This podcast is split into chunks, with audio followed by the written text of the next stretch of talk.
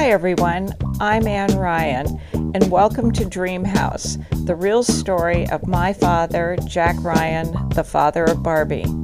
I'm really excited about today's episode with Dr. Lisa F. Wood.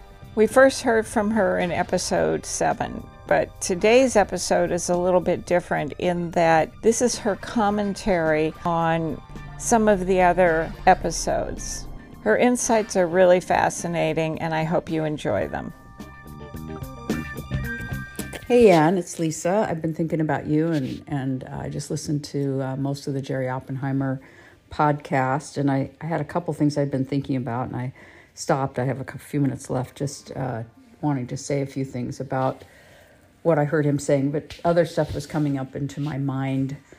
Um, I don't know where or why particularly, but you know, I was thinking about your dad, and I was thinking about the house and some of the comments about, um, you know, why didn't he finish it? Well, that would be no fun, and I think um, that came up a couple times. You know, he was there to have fun, and you just referred to, you know, the castle as the ultimate toy, and I think. Uh, it was a playground. It was a, an experimental laboratory. It was an entertainment space. He was an impresario. He wanted to have things that wowed people, that made them uh, get a sense of of his creativity, and um, and I think that that's a very important part of motivation. It's never just one thing. But I was thinking about your grandmother because uh, one of the podcasts I heard recently is, um, and I can't remember the guy's name, but you know, he said he never saw your grandmother, and I never saw her. I might have seen her in the background but I, I started thinking about the family history a little bit, um, and that's one of the things I mentioned. Is I always like to look a couple generations back from where people are, at least grandparents and then great grandparents, just to kind of know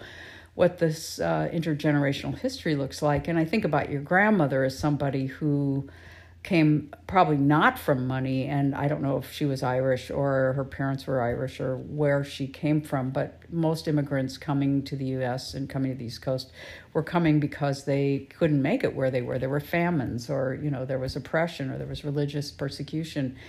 And so you know to have a husband who's a builder and uh, probably an engineer in, in some fashion, even if not formally trained, who becomes very well known for building buildings for wealthy people in New York that you know hanging around with wealthy people and the aspirations of of her uh, progeny and her perfectionism, you know, um, you know, were very important parts of how she was trying to shape the next generation. She wanted her sons to be really successful. They went to private school. And um, so here's your dad, and he has dyslexia, and he's not uh, automatically going to be a golden boy because he probably does things very differently. And as you mentioned, several times, you know, that Jim, his older brother, tutored him in physics, and pretty soon he was teaching the course because he was a naturally gifted uh, physicist and understood uh, the way some of the people I know who are naturally gifted talk about. They can just see it. They can just see the way things fit together and they operate, and they have this uh, gift around um, visual, spatial, mechanical skills that most of us don't understand because we weren't trained that way. But some people just are naturally gifted in that and many other things.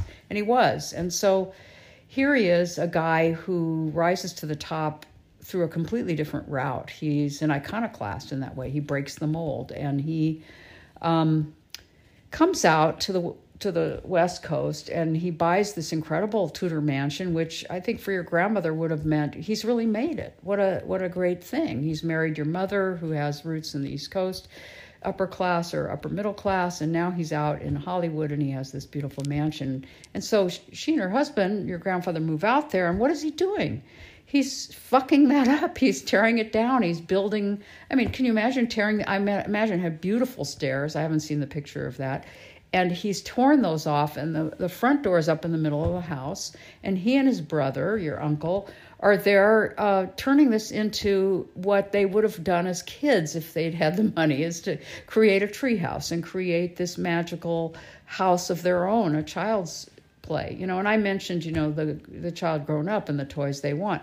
But also here's his his mother who has been really um, demanding and critical and pushing all the time and he's finally made it and he's right in front of her he's tearing it apart and your grandfather is helping him in some way and and her other son and they're all kind of against her So that came to me when I was doing the dishes a couple days ago.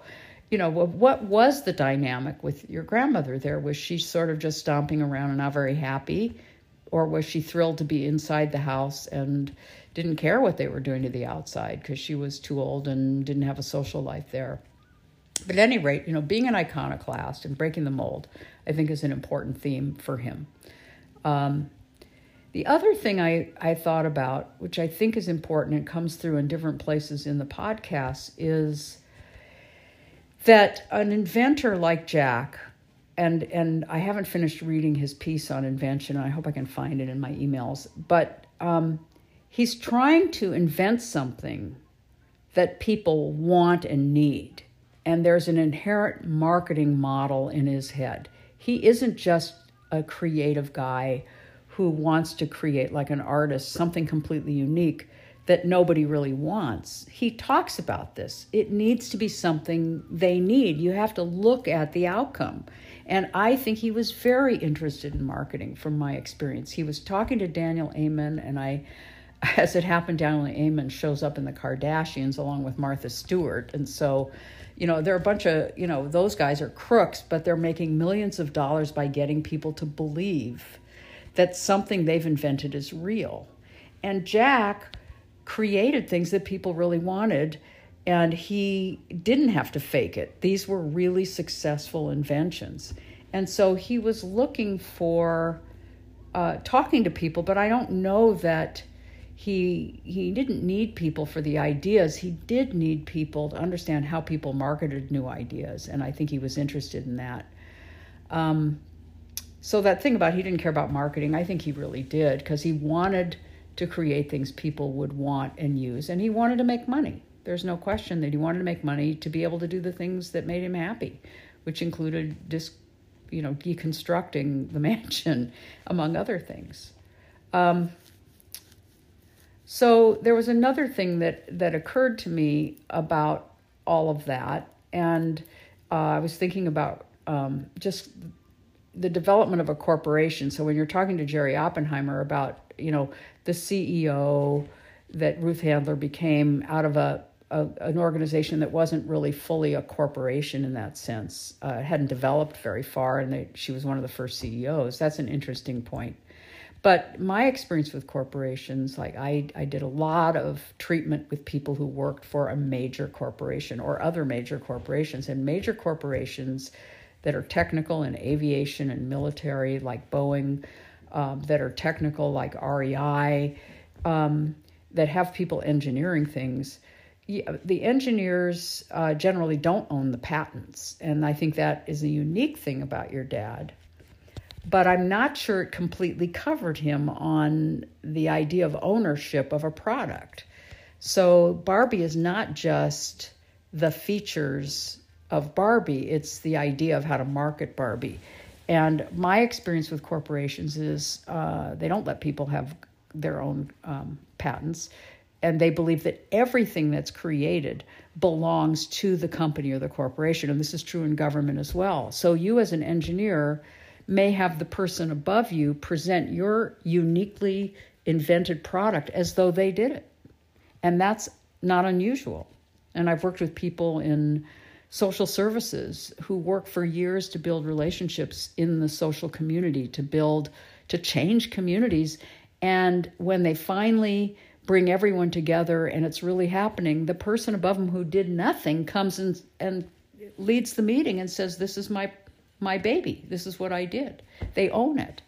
And so I think uh, for me, Ruth Handler, even if she was kind of a, a dishonest, uh, driven by money and power person probably believed, as did her husband, that it that Barbie was theirs because once they saw what Jack had invented, for them they were beginning to take ownership in their heads. And in my experience, um, not that they were correct, but that they believed it because they named the dolls after their kids and because they thought up some things that Barbie could do and they marketed her marketed her in different ways and they had a whole bunch of other people. And so it's like they took the idea that was Jack's and they just watered it down in so many different ways in terms of all the different marketing strategies that they they said well we've done so much here that it is ours. We've done the bigger part of the marketing and the envisioning you know what barbie can become. And i think that happens all the time so i think the thing that's different is your dad had enough power and money and experience as an engineer to know that he had really invented something unique and to go after them because i think people just don't. They're too disempowered. And so a lot of this is about your dad's willingness to go head to head with Ruth and Elliot. And most engineers that I've known um, were afraid they're going to lose their job. And your dad's independent contracting made him able to do that. He wasn't an employee in the same way. They couldn't just fire him, and he could go after them. So that's my interpretation of that. But, you know, I think the character assassination side of this story, like, I mean, who's going to say Martha Stewart is just a crook? Uh, she did something crooked, but she's done a lot of things.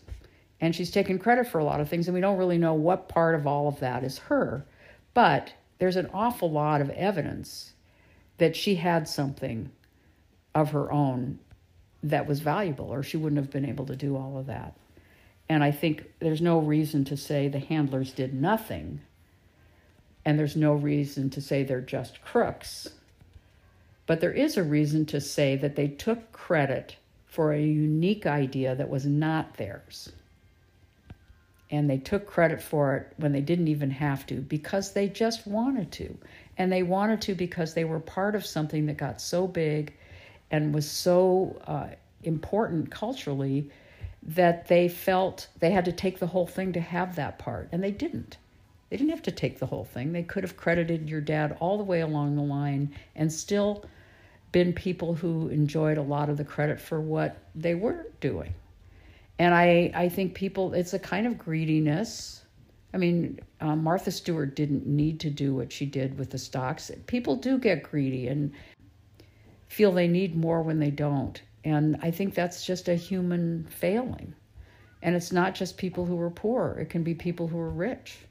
I think your story is more powerful without vilifying the handlers and rather can be a correction of a, of a kind of error that does go on a lot that is should be prosecuted and should be addressed at a legal level and i think you're not going to look like you're just trying to get back at them. You're really just trying to correct the record. What what did he invent? Somebody who invents as many things as he invented was much more likely to invent Barbie than a couple of people who knew nothing about any of those things. I mean, what is the chance any of us would come up with a Sparrow missile? So I think understanding inventors and understanding what they're capable of doing and how significant it is is is a really important theme. Anyway, I love what you're doing. I'm very interested, as you can tell. And um, I think the family story is an interesting story. And I think a story of what ideas your dad had beyond the things he patented might be important to explore. And I don't know that anybody who's still around knows that or is willing to admit it. Hey, Ann, it's Lisa. I listened to the uh, Tim Wyndham podcast I thought it was an interesting window into the 1960s and 70s and how uh, women were viewed in the role of men and the idealized man of the time. And I was thinking about, you know, what he had to say about women and how he talked about them. And Tim is, you know, very much um, of that period in terms of his adult life. And there were a lot of interesting things he had to say about his own interest in women. You know, I'll just say, talking about I, he referred to my women and and Jack's women as if you know they were dividing up the pie of women, and he was never going to encroach on anyone that your dad was interested in, because he had his own women that he was interested in, though it also sounded like some of the women were interested in him and he had to kind of maybe fend them off or you know be careful about that which I thought was just interesting about how men view women as property and as an accoutrement that is uh, building their status and meeting their sexual and emotional needs, but they're things, you know, they're they're objects, not people. And even though he could talk about your dad being really interested in women, and I think he was, he liked women, and he liked smart women, and particularly Linda. He didn't mention Annie in that same breath, Gun, but in, you know, Linda, Ann, and Annie and Gun are very bright, dynamic women, and that's the kind of women. And he included your mother in that, although I didn't get to know your mother. I didn't think she was dynamic in the same way but he obviously adored her at one time. But it was interesting, just this sort of way of talking about women as these objects, which is very much, you know, of the before the women's movement and really took hold that it was okay to talk that way. And it was uh, the way you looked at things you know how much money did you have what kind of car did you drive what kind of woman you had on your arm. And i, I don't think that's gone today. But i also think that it's very interesting um, just hearing someone try to voice all of the, those dynamics of men competing with women. And I thought about James Bond, and we haven't talked about James Bond as kind of an ideal male, but obviously the reference to Hugh Hefner, too. These are playboys, but they're not frivolous playboys. These are playboys, I think, particularly James Bond, who's very clever and drives a fabulous car and can drive fast on winding roads and you know, entertains women in a way that's very sophisticated. And I think your dad did his own take on the idea of a technical wizard um, and somebody who also has a party house that's kind of like Disneyland and kind of like I I thought the minute I walked into the downstairs entertainment space that it reminded me of something that Hugh Hefner would have with the the mirror ball of the 1970s and the fur on the couches it's also sort of a Vegas reference. So if you look at Vegas and James Bond and Playboy magazine and all of this, your dad was really a playboy in that sense. Um, and he had a lot of power. He had a lot of power because of his creativity and his brilliance and his charm and his good looks. And he was wearing the suit with the skinny tie, you know, the white shirt and sort of a Bond look. And so I think he was living out many different fantasies and I think that women would be drawn to that. And so, this whole thing about he didn't buy women, you know, he didn't buy them luxurious gifts, nor did James Bond. Maybe Hugh Hefner did, I don't know. But the idea that you have to bring a gift when you have all these gifts within yourself, um, the whole thing with the cars, and your dad had a sense of humor about it. I don't think he took it as seriously, probably, as the, the public did you know, in terms of what kind of man he was, because I think he was a scientist and he was an engineer and he was um, affiliated with the military, and so he had a lot of different identities. Anyway, I thought this was an interesting story, and it almost seems uh, like anybody who really lived at that place in his in their youth um, was captivated and um, changed by knowing your dad and living at the castle and being able to be part of what his visions were. Um, the other thing he talked about is your dad not finishing things. I thought he had a very interesting point, which was your dad was the engineer, and he was also the person who came up with ideas. And he wasn't necessarily the person who would actually execute the ideas. And that's why he hired people to try to execute them. But really, um, what it would have cost him, for example, to really build a castle would have probably been a monumental expense far beyond what he was really interested in, which was having a great place for people to come and hang out. And I think about Vegas uh, and the different kinds of entertainment spaces they've created there. And I've only been there once, but they've created these fantasy spaces where people get to go and do whatever they want to do and nobody's going to tell on them. And I do think that reference is there with your dad's house. It's not a place that's really a castle, it's a fantasy place. And, um, you know, Disneyland was coming up at that time. And I think um, your dad was very much uh, trying to create a place for people to come and let go of whatever identities they had and participate in something that was really a fantasy place with actors and people they would otherwise not get to hang out with. So anyway, I thought it was interesting. I don't I, I think his um his thing about your dad having a lot of women, I mean, I think that's very much what people would say about James Bond.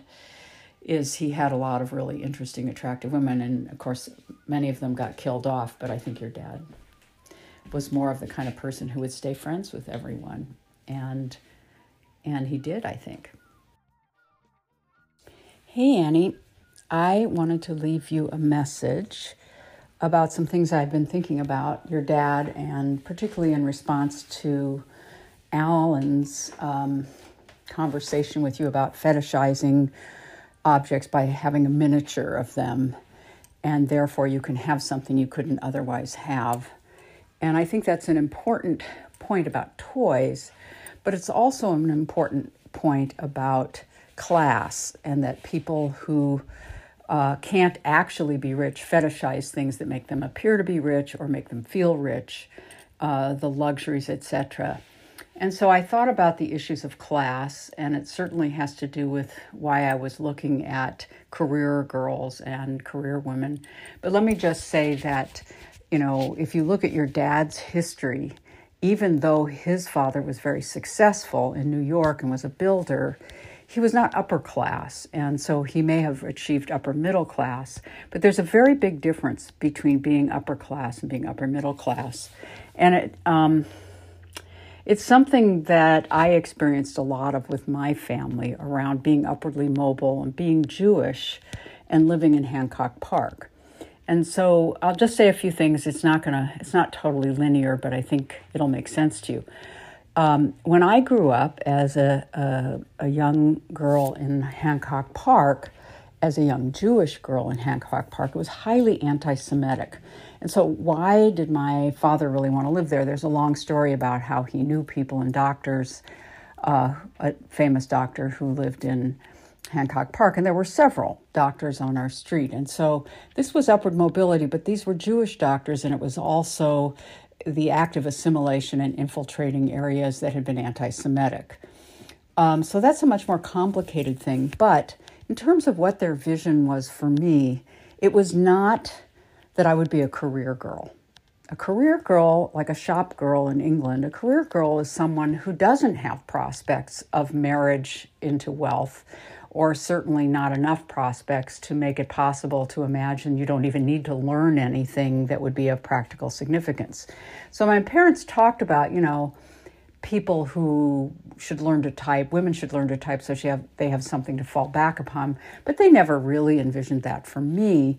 For me, their vision was that I would be interesting and bright and be married to a Jewish doctor, maybe a Jewish doctor who had a lot of cultural interests and was sophisticated, or I would bring that kind of sophistication to the marriage, like my mother tried to do, even though she wasn't sophisticated.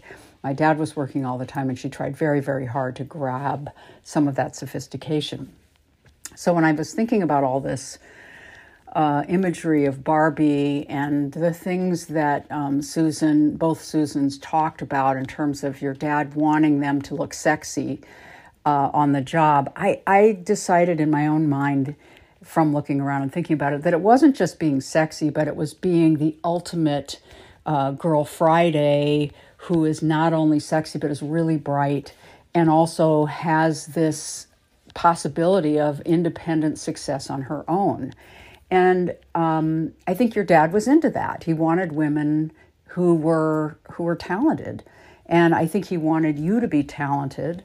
I don't know how much he mentored you in that, but I doubt that they were looking for you to become somebody's secretary. I mean, maybe he thought you would go on and be a filmmaker or go on and be somebody creative um, and successful in your own right. But if you look at, you know, the film industry, many of the people who came up in the film industry came from poor backgrounds. They were just really talented.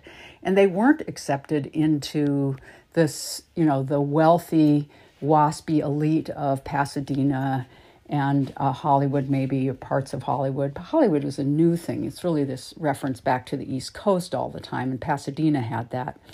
So I I don't know where this all leads, but your dad your dad married your mom. Um, they were a boston family. They had a place on the cape. I don't know their history but he was not he came from talent and hard work. And so i think you know that wanting everybody to look very professional was part of his rise up as a creative brilliant inventor uh, that he wanted to rub shoulders with people who were highly creative, not necessarily people who were classy.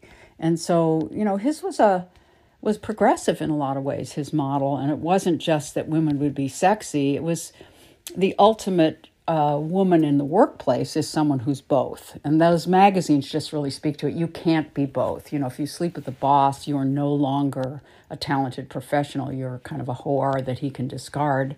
And there's all this shaming in that magazine all the time. So, anyway, um, I do think talking about class with regards to your dad, his father's upward mobility, uh, his you talk about him rubbing shoulders with the wealthy elite in New York, but I don't know that he was included as somebody who was really upper class or he was like my dad, somebody people wanted to know because he served an important function for them, but they didn't necessarily see him as an equal. And so I think your dad, that, that's just a piece I wanted to add.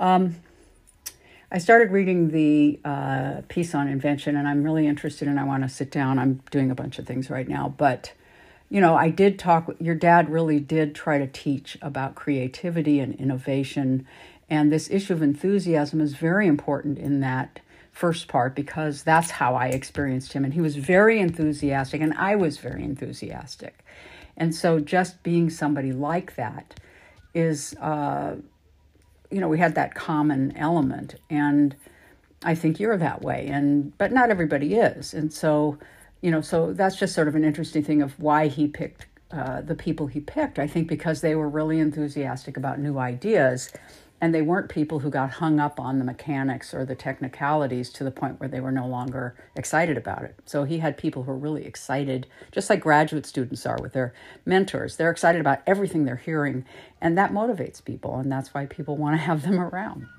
So that's my spiel. Hey everyone, thanks for listening. And if you enjoyed the show, please like, share, and subscribe. We have lots more exciting episodes coming up, and you aren't going to want to miss a single one.